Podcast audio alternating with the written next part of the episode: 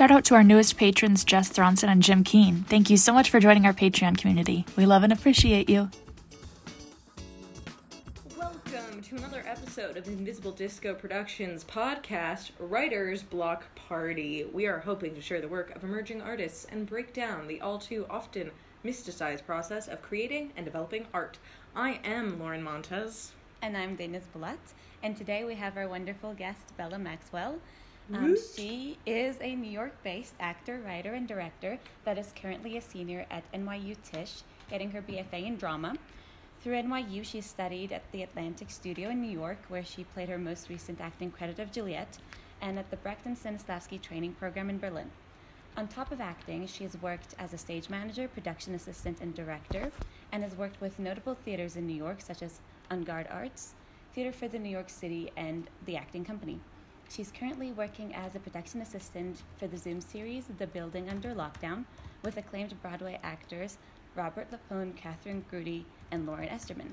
She's thrilled to be having her writing debut with Invisible Disco Productions Zoom show, All Work No Play, Take Two. When she's home in California, she enjoys spending time with her family, friends, and all her animals. All her animals being three dogs, three cats, 20 chickens, and two goats.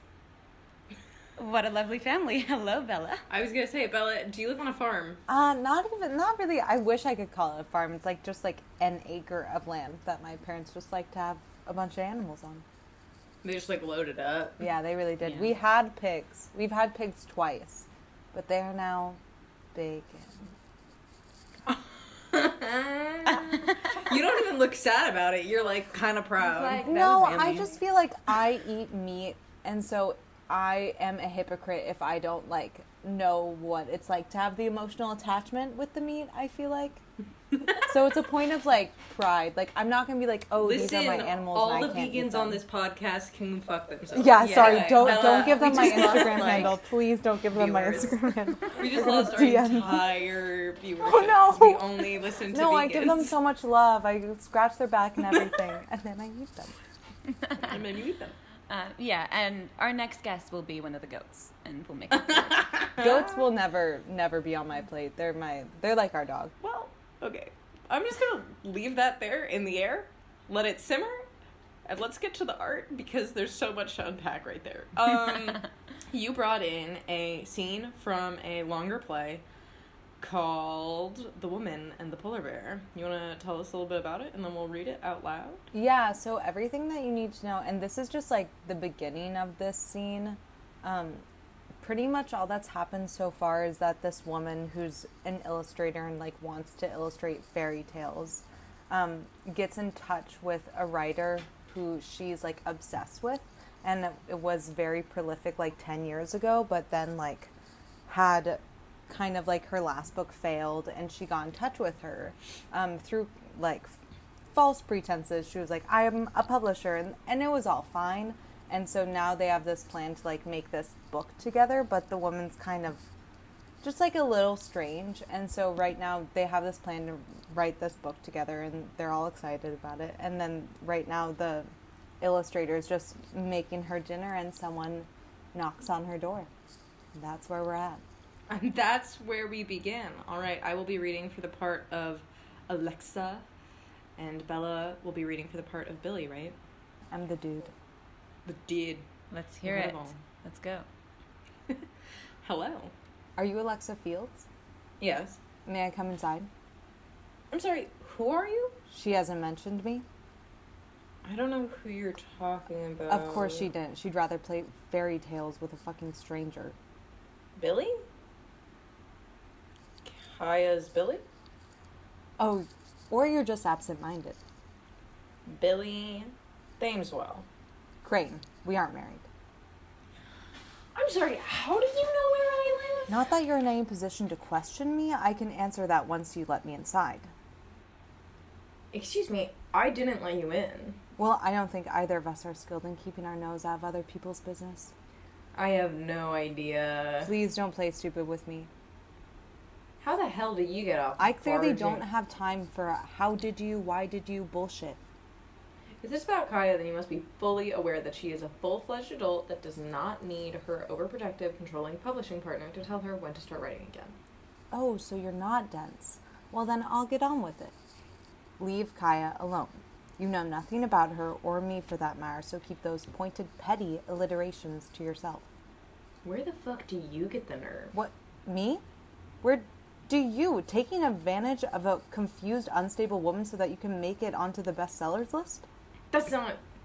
I'm not using. Well, I know you led her there under the pretense that you were a publisher and not a little illustrator that wants to piggyback off of her to get famous. I think that about sums it up, correct? Well, guess what? If you want to make it on the bestsellers list and get out of your crappy life, then write a fucking book. All I wanted to do was make a book with her. What is the problem? I'm not asking her to do a suicide pact with me. You just.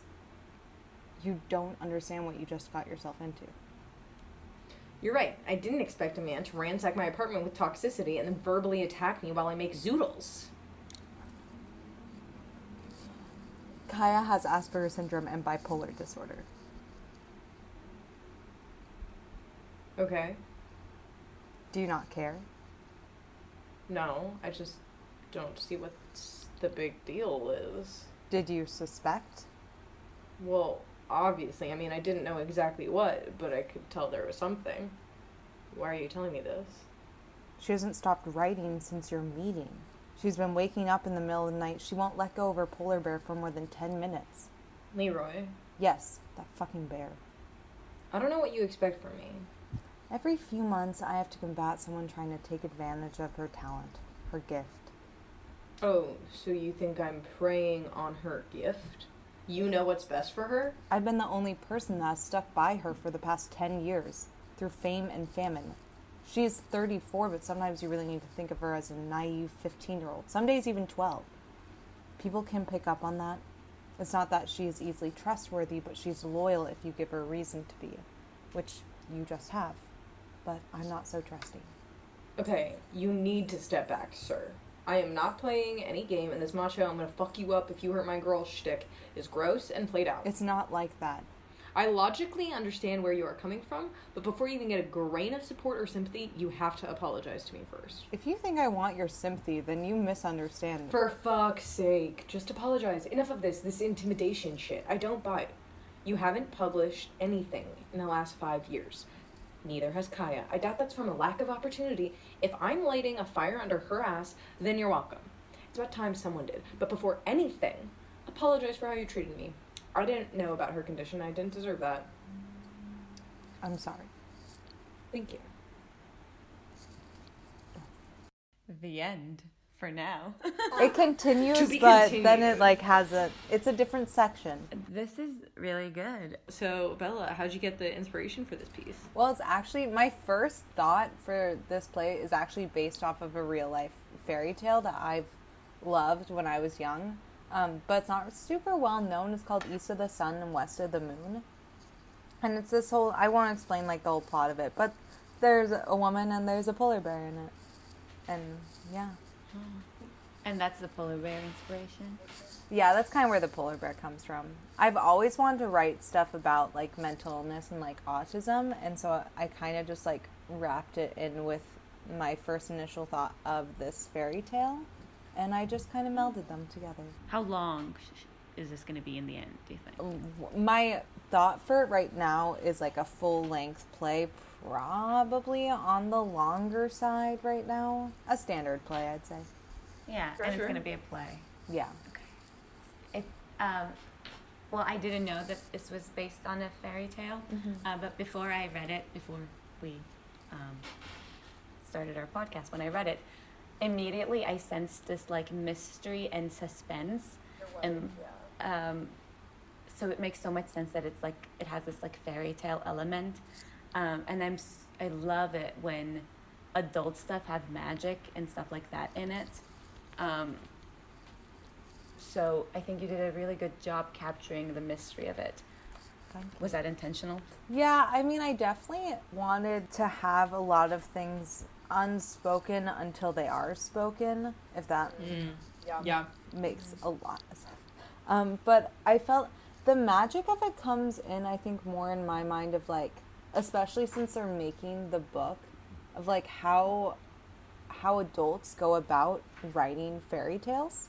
like what process is that for them to like have to like reimagine like that fantasy world and how much of it how much of that like kind of imaginative sense goes into their daily life um, and i think with alexa it's much more she's much more optimistic and she's a not naive but she doesn't have all the answers obviously in this scene and billy's just like the practical like just knows everything and he is like not the writer at all he's the businessman so i i think that they just have that like nice contrast between each other Um, Bella, can I ask you a personal question? yeah Can you imagine? You're like, no. Yeah, I'd be like, no, fuck off, questions.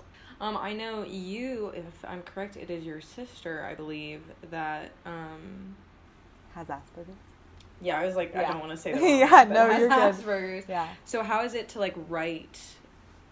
Is that where About the it? inspiration for that came from, and then how is it to like write about it?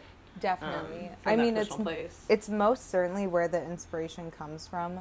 Um, it's hard to write about it because I just always have imposter syndrome because my experience with it is so particular, and that's what you'll hear about every person with autism or any like disability. Like everyone has like their very specific um, thing. There's no like rule book or guideline of how like m- the stages of it like can progress. Um, And I also just have a like I do not have Asperger's. And so I have a lot of imposter syndrome of trying to write a character who does, even if she is based off of someone that I know better than anyone. Like it, there is that sense of like I still don't know, and there's that constant worry of doing it justice. And yeah. I can never control how people will read this play. So I'm really interested once I like kind of have bare bones of it and hearing people read it and getting feedback on like what their takes were of the characters like what that would be like especially for people who have no like um experience with people with autism or anything like that It's also like, especially in this time of quarantine and stuff, I think people are making such personal art, but it's also like, I think, especially now, everyone's really thinking about like who can say what and who should be the one to talk about other things, you know? Yeah, I've been thinking about that a lot. And it's nice because my sister writes. She like writes fantasy stories, um, and I've read some of hers while in quarantine, and I was just like, "Oh, they're so cool. But it's interesting. You definitely see. Once me and my sister tried to write like a play together, and it was like just like a little like kind of fun little thing, and I noticed it was so bizarre. I would she would write like out a scene and I would read it. And there would just be it was very like to the point kind of not dry but like it got to the situation very quickly. Um, and I noticed that there was no like sarcasm in there. There was no like there was no kind of in between emotional states that I realized she naturally has a hard time picking up on just in daily life so she doesn't write it in all of her characters are very um, innocent. There's nothing like no one has a secret. No one, no one's withholding. Like everyone's out there on the table, which is very much how she is. So I found that really interesting. So I've been thinking about that a lot in writing Kaya, of like how she talks and how I can just make her kind of have that same tone of just like everything on her sleeve. Yeah. Yeah. Is your sister older? Yeah, she is. And how long, not to just jump to another topic, but how long of this place do you have right now? I think I have like 50 pages right now. They're really cut like I'm probably going to go back and cut like one of the scenes, you know, like I'm thinking a lot about how I want to structure it cuz I kind of just don't want to do the 3 or 5 act male orgasm structure of the play at all. Like I just don't want that for my piece. But I also just don't really know. I like when I think of a play that's what I think of and I'm like ah, I need to read more plays that aren't like that. But I guess something that will give you inspiration is that you're also playing with this element of the presence of like a fairy tale and a fairy tale story. Not that you're telling a fairy tale story. So um, you can kind of do whatever you want, and that can be the justification for it. What happens in the first two scenes? I'm just so curious about this play. I don't usually. Deniz I don't like, usually. just tell me the plot. just just tell me everything. Just send me the play. the first scene that I have right now is actually Alexa's best friend sleeping over at her house, and she's a therapist. And she accidentally leaves one of her files at Alexa's um, home because she's just staying there because her apartment's like under renovation or whatnot. Um, and she leaves one of her files, and Alexa sees that the file name is Kaya, and she automatically recognizes the name as like the writer and that she's like obsessed with um, and hasn't heard anything from. And so she does like kind of the cliche sitcom thing of like stealing the file and like you know like calling her up and like saying she's a publisher you know the very just like backwards thing um, and then the second scene is kaya meeting alexa and they i think have a funny encounter because kaya is just so dry and alexa's trying to like emotionally apologize for the the like what she did and kaya just like does not really care. She's just like, "Are you gonna kill me? No, that okay. Then we're fine. Like, as long as you don't kill me." Um, but yeah, that's pretty much the two scenes. They're pretty just um, getting, like, meeting the characters, kind of. It's interesting because um, I was talking about this at my internship the other day, where like, um, mental people with mental illness or other physical disabilities, um, it's one of the like sort of last uh, group of people to really get their um, sort of justice movement. That's not the right word, but you know what I mean. And you're seeing we're seeing it ever so slightly in the last like maybe five ten years in TV and movies, particularly where suddenly there is a little bit more um, representation and also just the idea of like being able to have a comedy with that as like just a part of it and not like having to always be like they're suffering. Like no they're just living their life. It's just a little different. And sometimes the like clashing of the two things can still be respectful but can be funny and that's where i think it gets really it gets really interesting it'll always be a conversation of like what you said of like who has the right you know to like say what and to write what and to who's profiting off of that like representation mm. you know like i just think the and it's hard because things aren't always as transparent as you'd like them to be but yeah i'm yeah. always like is it worth it like to like just try to push it like fast so forward if it's not like in the end serving those people bella how did you what's your writing process like how do you write things i usually you know that okay side note you know um those like drinking games and one of them's just like has one drink and thinks she's a philosopher. Yes. yes. I always get that card and that's literally what I just thought of in my head because I I go about like nor- my normal life, you know. And I just think of something Shocking. that I think She's is like, just like us, everyone. You know, I'm just on the street, you know, I I, I wear sweatshirts. I, I, I have white sneakers. I'm just a normal girl. Um, but um, and I'll just have kind of a like a idea, something will just kind of interest me. And I think about the very simple form of the idea, whether it be like something contrasting another thing. And it's like kind of a philosophical, like a little bit meta idea. And then I try to think about what social dynamics would that be like that would be dramatically interesting. So I work very like big big idea and then try to hone it in and then I usually mm. just write like a, a non like a, like a literate little line in my notes on my phone and then come back to it when I get home and just think it through more. Have you found that you repeat themes um, within mm-hmm. your writing? Um, or is it always something different than it's just you?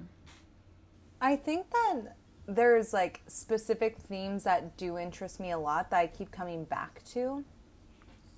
Um, I try to shake it up just in my mind so that I feel like I'm not like just like a one note kind of thing, and I try to push the boundaries. But I would say there's themes that I generally like come back to. Like all my pieces somehow have to do with like mental health or mental illness, or like I I hate to say it like very psychological, and I try not to make them like super like we have a couch and we're going to talk about our feelings kind of play but sure. that i think is a lot of what the mental health world is so i i'm i'm struggling currently with like how to not make the play in that like cliche kind of form, but also represent that world the way that I've experienced it. Do you always write plays, or do you ever do you ever deviate the form? I've never. I don't. I would love to write like um a film script or like a TV script. I don't really know how to do that though. I would love to make like a movie or a TV show just because I think it would be like broader audience, you know, more. Um, but truly, I just don't. I just need to learn more about like the structure of how those scripts go about each other and like literally get the software and just like just commit to it more. Fun fact to everyone listening: there's a free uh, Google add-on. It's called Screenplay Formatter, I'm gonna literally write that. and it sets your margins and fonts for you. Um, it's like I mean, if you're trying to be like industry standard, like probably they might like force you to do something, but just to like get the hang of it, super helpful. Google, it's called like Screenplay Formatter, I think. Sick. Yeah, take notes, everybody. Writers Duet and Celtx are also really good. Um, Celtx is okay. I just my free trial run. run Yeah, out your free easily. trial will run out eventually. Writers Duet will make you want to pay for it every time, but you won't pay for it until the last minute. And then by that time, you'll learn the form and you'll just move on. It's Yeah. good to learn the form, I found. yeah there's a lot of like those weird like hoops you have to go through especially in screenplay where it's just like you have to just get the right format otherwise no one will care which is stupid But also, I've learned with like screenplay, um, not as in the format, but like the structure of your own writing. They always say like, don't write if you can't show it on camera. Um, but then if you read like a Quentin Tarantino screenplay, like he just writes whatever he wants to write. So I think you can break all those rules, and you If don't you're have to be good, Quentin just Tarantino do to do that. You just do whatever you want. I feel like I need to read more screenplays because when I watch TV, I'm just like, if I read the script of this, I'd probably be like, this is the stupidest thing I've ever seen or something. I'd be like, how, what? so you don't you don't read a lot of screenplays but so like what what writers do sort of um influence you in your in your either like which ones do you like but also like which ones do you want to be like I guess writers, but also arts or art forms or art in general. anything what Where do you- inspires you? give us one comprehensive list Over quarantine, it's been kind of hard to like read anything or like watch anything that's not like just feel good for me. Um, So I'm not really digesting a ton in the moment that I'm like, For sure. yes, art. Um, what's been your favorite feel good feel good. Right, me and Nora right now are watching Grey's Anatomy, and it's been nice. hi yes Grey's Anatomy cannot be a feel good. Like it's heart wrenching. It's so dramatic, though. You know, it's not. I. I it's very um like soap opera y almost Yeah. to me. You know, but it's all a the feel good tiktoks about it are so funny That's the thing. Nora keeps sending me like like trends that are going off of Grey's Anatomy right now, and I'm just like, cool. Um, that's good I'm pretty basic.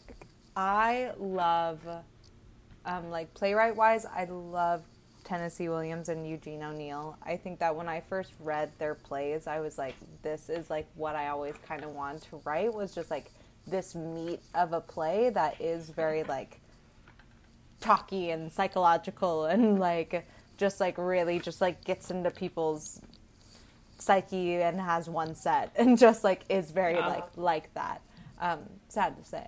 But um on top of that i really love annie baker just because i think that there's like tennessee williams and eugene o'neill like it's dated and you can equate it to that but their language is so poetic sometimes that it's like no shit it's gonna be like so emotional and like it has that style on it. But i think annie baker's so good at making the collo- collo- colloquial and mundane also as poetic and as meaty. Um, so i really like her language like a lot. Um, but yeah those are like playwrights i think of like a lot when i think about like writing but also actively try to stray away from them because i'm like "Ah, i need to like push myself. It's it's so it's so mundane. It really it really is. Push away my basic B. You did talk a little bit about your mm-hmm. process of writing in general, about working with these big themes and ideas and contrasts. How was writing this similar or different? It was pretty much the same thing because I thought about the bare bones of the fairy tale and just wrote out like step by step what's the plot. And I was like, okay, what? Because it's it's very like boy takes girl away, girl sees him in his like human form. Uh, he has to leave her. Boy leaves, you know, like, and a girl goes on an amazing journey to find boy. And so I was like, what if this happened between two women that are like not romantic and but just like finding a unlikely friend and like a sisterhood kind of through it. Um, so I just tried to take almost the arc or the transformation and put it into something else and a different um, a different purpose, I would say. And then just I also just stole like the bear and just like little fantastical elements and whatnot. In I my mind, at the moment in my mind, they're writing the fairy tale I'm talking about. Like they're about to like write this play or like write this fairy tale. I want it So- noted that I would listen to you describe fairy tales like that for like hours. Just Boy because meets boy girl. meets girl. Girl runs away. Girl runs away. like, I, I swear to to God, that. that is the premise for like almost all things. I feel like boy meets girl. Boy meets girl, girl runs away. When Girl goes on quest to find journey boy. to find boy. And well, you said that you've written 50 pages. Um, that's a very good amount of stuff to write.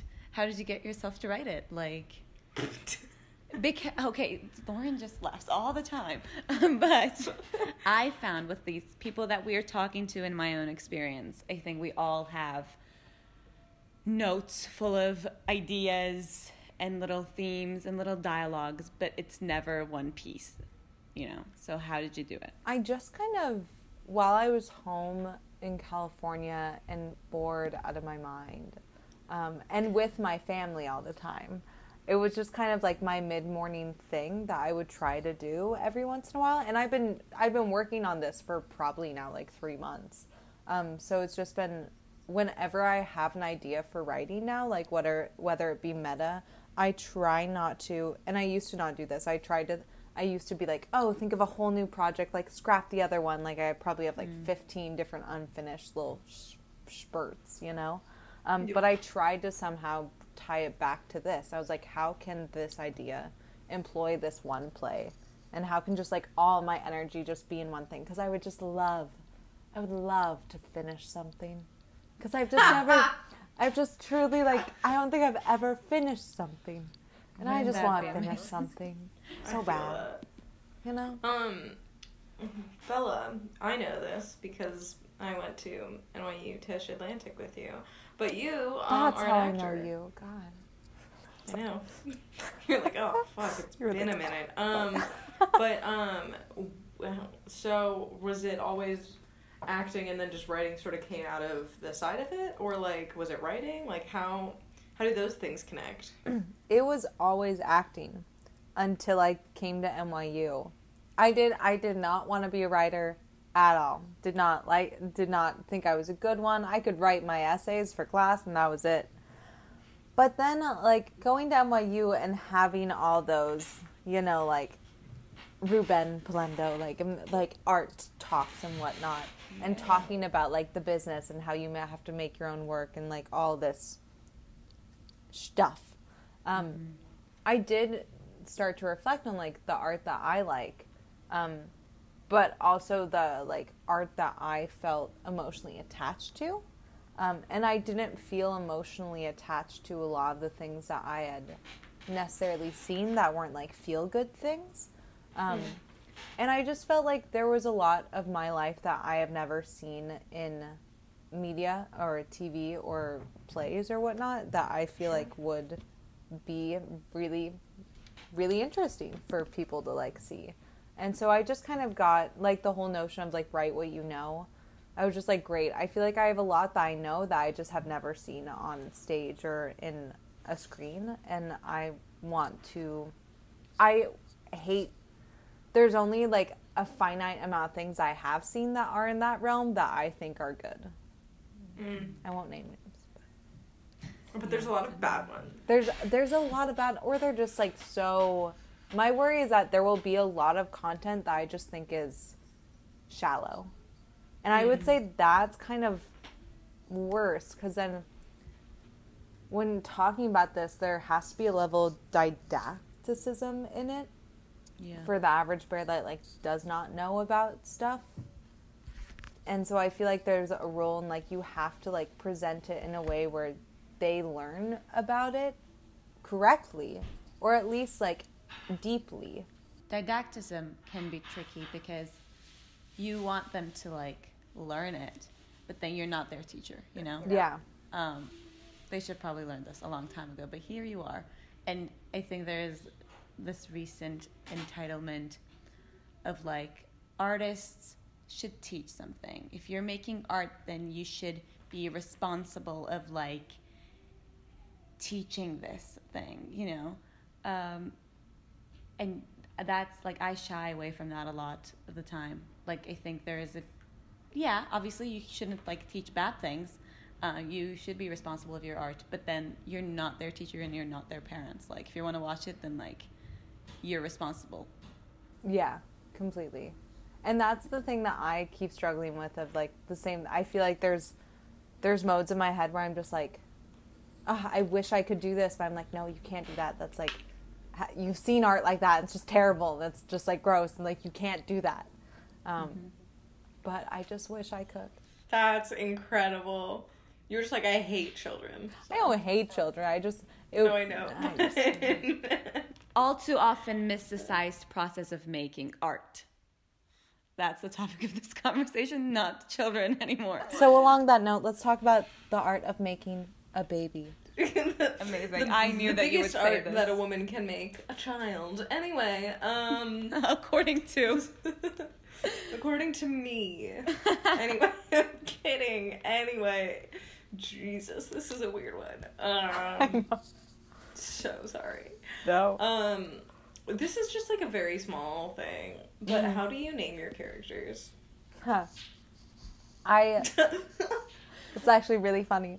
I think of the I think of a word that I want them to like be and I look up names that mean that word. That's such a good theater student thing to do. Thank that's you. right. Punching myself on the head. That's the thing, like No, I'm such a cliche a pat bitch, but that's the only way I want to make it. That's so funny. So what do these ne- names Yeah, what do they mean? I actually have a notes doc. I kind of Yeah, forget you do. Billy, but Alexa's like protector. It's like a protector of like human or something like that. Alexa? Anyway. Alexa. Oh, That's the thing. I was sense. talking about my play with um in a room where an Alexa was. Now I heard her and I, I didn't even think of that, and I was like, "Fuck, I should change it." no. No, no, no. but um, I honestly couldn't. Oh wait, I have it right here. I think. Oh yeah.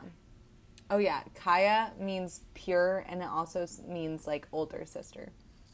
Mm. Um, That's what that is. Billy, what does? Uh, resolute protector. That was his. I want Oh, Alexa. So there are two protectors. There, no, there's many protectors. Because No, there's Billy's protectors. like always protecting Kaya, but like Alexa's like protecting her in a different way. Mm. That's why I like them. I like them pair. That's why I gave you them. They're cute. They're cute. They are. They really, Yeah. Also, are. they all seem so like empathetic. Like I like all of them, and all two, all the two that we just read. But I like Kai as well. Um, I kind of yeah. hate Billy, but that's okay. Like I'm kind of sup- like supposed to.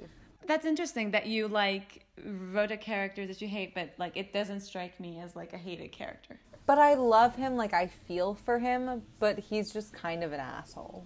And Alexa is too, just not in this scene. How. Okay. Wait.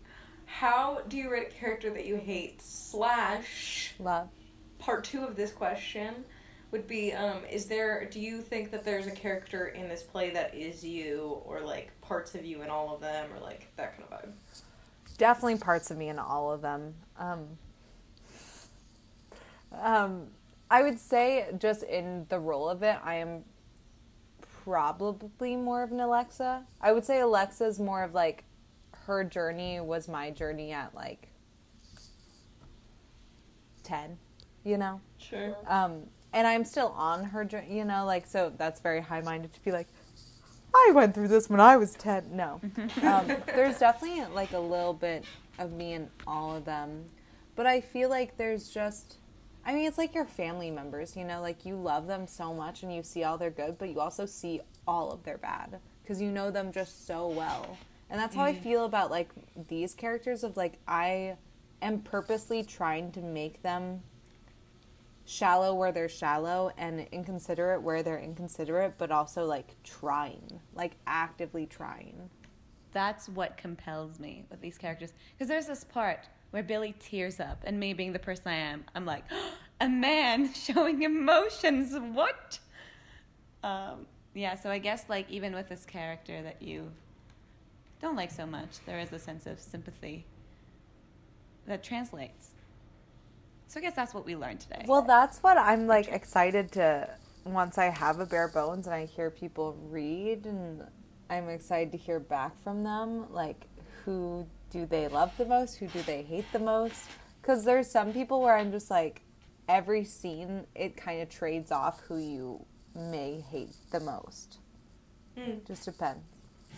How big is the cast going to be for this?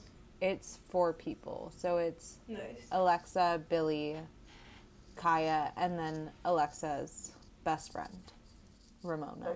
you haven't finished it. Uh, did you like think about casting at all at this? You don't have to like name names, but I'm just curious. No name names. We're gonna get their agents. Just kidding. Yeah, I want Saoirse Ronan. No, I'm kidding. Um, truly, not really at all. I have like, I can see them in my head, but they're not people I recognize or know.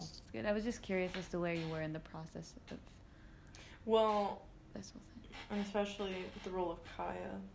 Yeah, I've been thinking about that a lot, and I I've kind of thought about this more and more. And this is like a very small idea. I don't know if I'd really have it, but I would really love one um, actor who has Asperger's to, and then like the one actor that's playing Alexa and the one actor that's playing Kaya switch off the roles of Kaya and Alexa um, like uh, and see and it, I this is just like maybe this would be in a workshop sense, maybe it wouldn't be in like production sense, but just like the role of empathizing and learning from the other person of like how they construct those characters. But I don't know. Oh yeah. We'll see about it. It'd be Um, inter- in a play with the subject matter. It'd be interesting. I mean, Yeah. to not only have Kaya played by someone with Asperger's, but to have other some other characters too, just to Mhm. see. to see like also like what they it'd be interesting just in like the rehearsal room to be like what questions would they have? Like what research would they need to do? What experiences do they have going into it?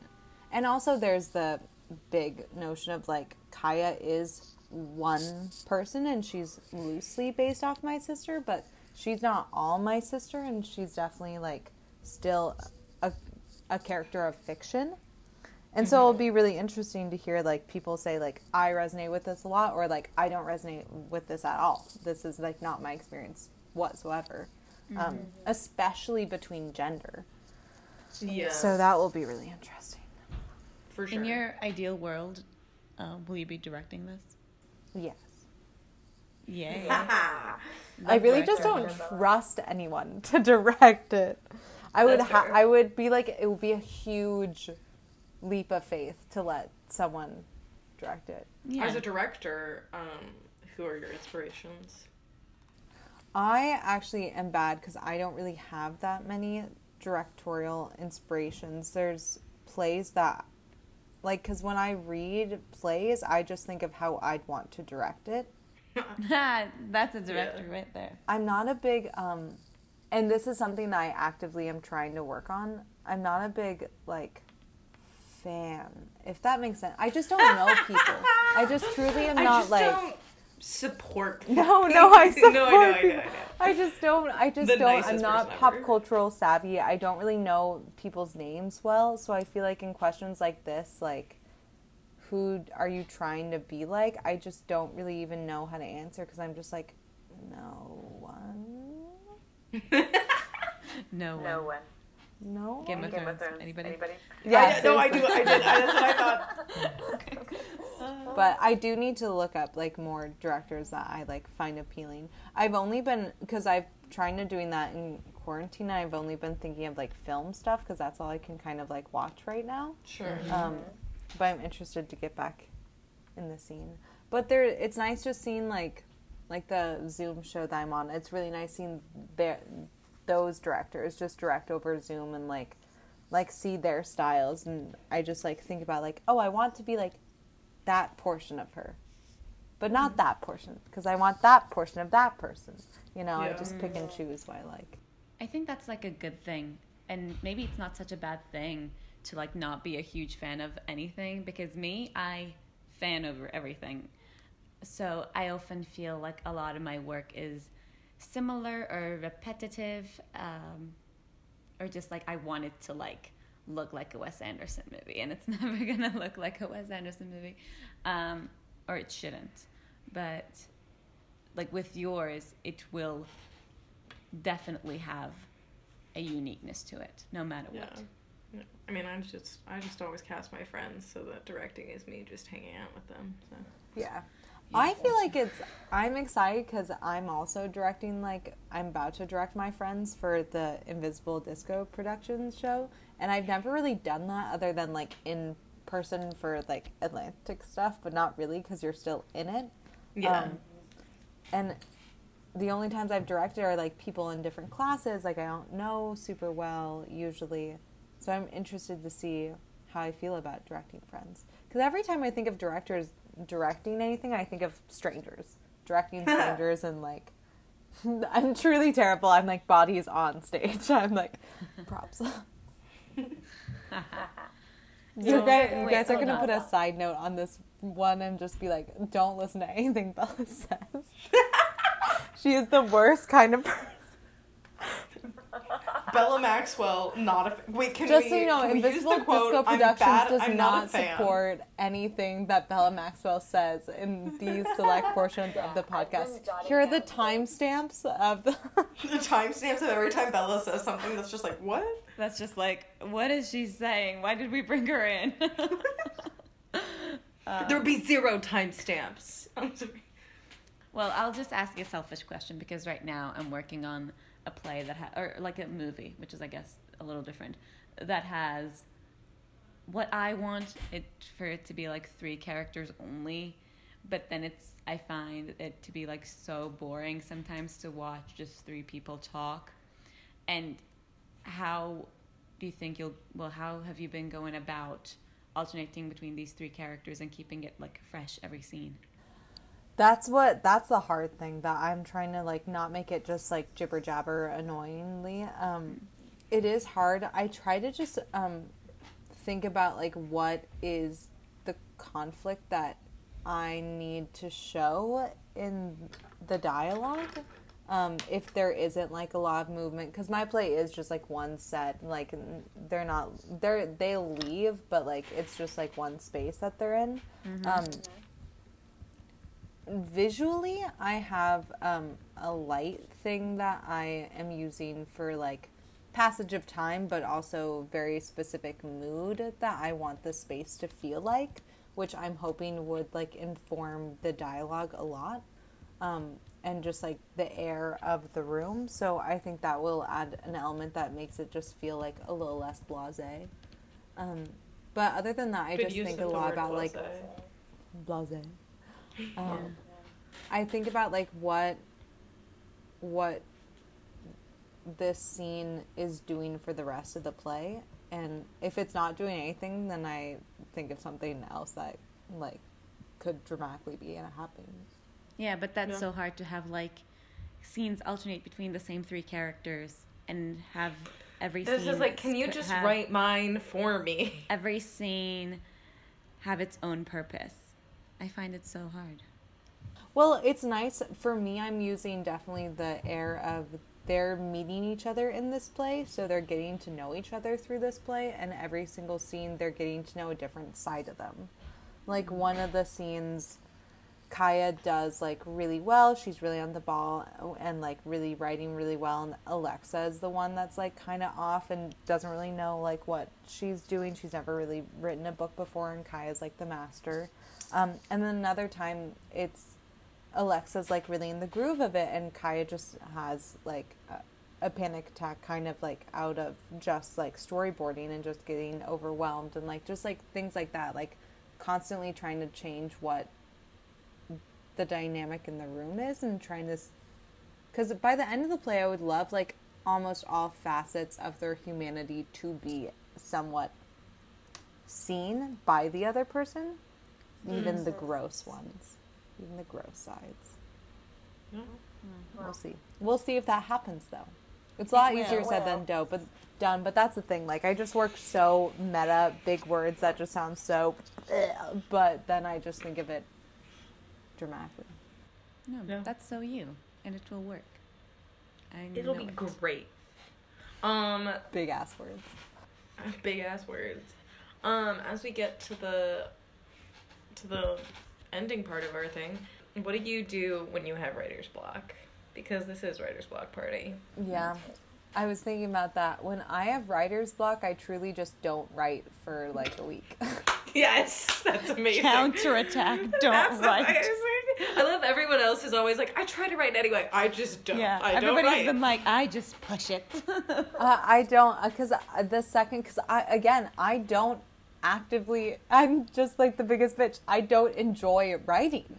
Like, I don't, I, I, like, I'm not a fast typer. I'm not like the thrill of the buttons or anything like that. I, Not the real of the button. I just want, I That's just gonna like, be your quote. I just is am like that, Bella? Who do you know sits at their computer going, yes, buttons? like, ooh, the A top. lot of the you. tip tap tap. Um, I just want the story to be made and like out there so badly. And so, but I think a lot about like, and I do this for every other facet of my life when, or in acting as well. If I feel like I'm at a stalemate in a scene, I just don't act for like a day or two. I live my life as a human being, and usually something along the way will like catch my eye, and then it just brings me back to the table, you know?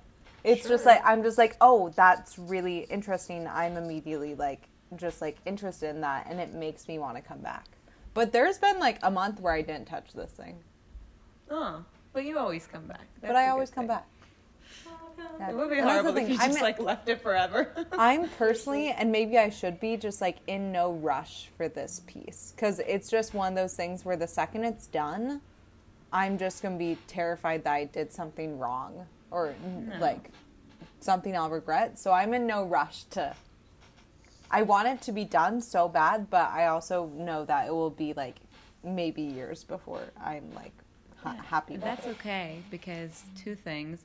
You are allowed to have time between like when you finish writing until you move into production. Like you'll read it, read it again, you'll have other people read it for you. And then also, what's the rush? Like, not like we're going to theaters. Yeah, I'm not going to. I, I've been in my room for a while now. Yeah, what's No, the rush? I'm not, and it's not gonna be like a Zoom show, you know. Like I'm, I'm Yeah. not doing that. The theaters will wait for you. Not doing that shit. I'm not doing that. I have been trying to do like other little things that I like could be doing on the side, and then, you know. But Sure. this thing will just be like the the under thing that's going on for a mm. while. Do you write multiple things at the same time? Huge, you know, depends. Like That's good. yeah, but again, like that unfinished. A lot of them unfinished. I heard that's good. I heard that it's like beneficial for you to have multiple things so that when you're like bored with one, you can just move on to the next and not like feel Not feel. super unproductive still. Yeah, that is nice. Okay, now that I know it's good, maybe I'll do that one. Yeah. That's, now you do that. That's like, um, I'm pretty sure Suzan-Lori Parks talks about that. I talked about her on another episode of this. I really need to start actually like listening to her interviews and stuff because I talk about her all the time as if I really recently listened to it. It was years ago. I was actually listening to it, and I think this honestly goes back to I was listening to like a Q&A that she was doing, I think for the public series while I was home. Uh, That's it. And someone was like, how do you, like, I have a story and I want to go from part A to part B, but I don't know how to get there. Like, how do I do that? And she, I think she said, like, just don't don't feel like you have to get to point don't think that you have to have a transition from point A to point B.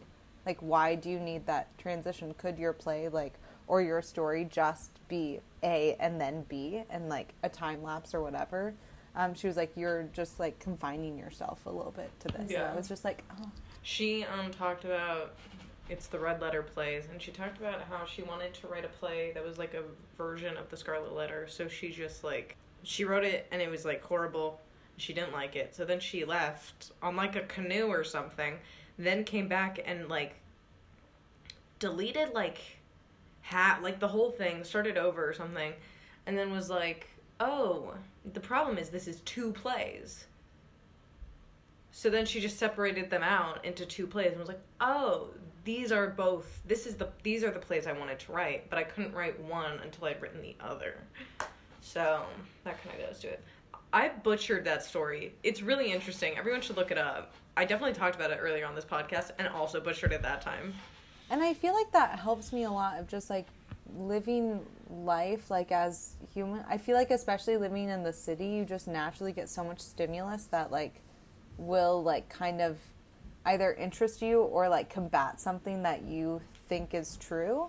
And that moment where you're just like stumped is like, huh, maybe I need to unpack that a little bit more. I feel like that's kind of what makes me interested. Because I feel like there are a lot of plays that do that where, or like pieces of art that just press on what I know to be true.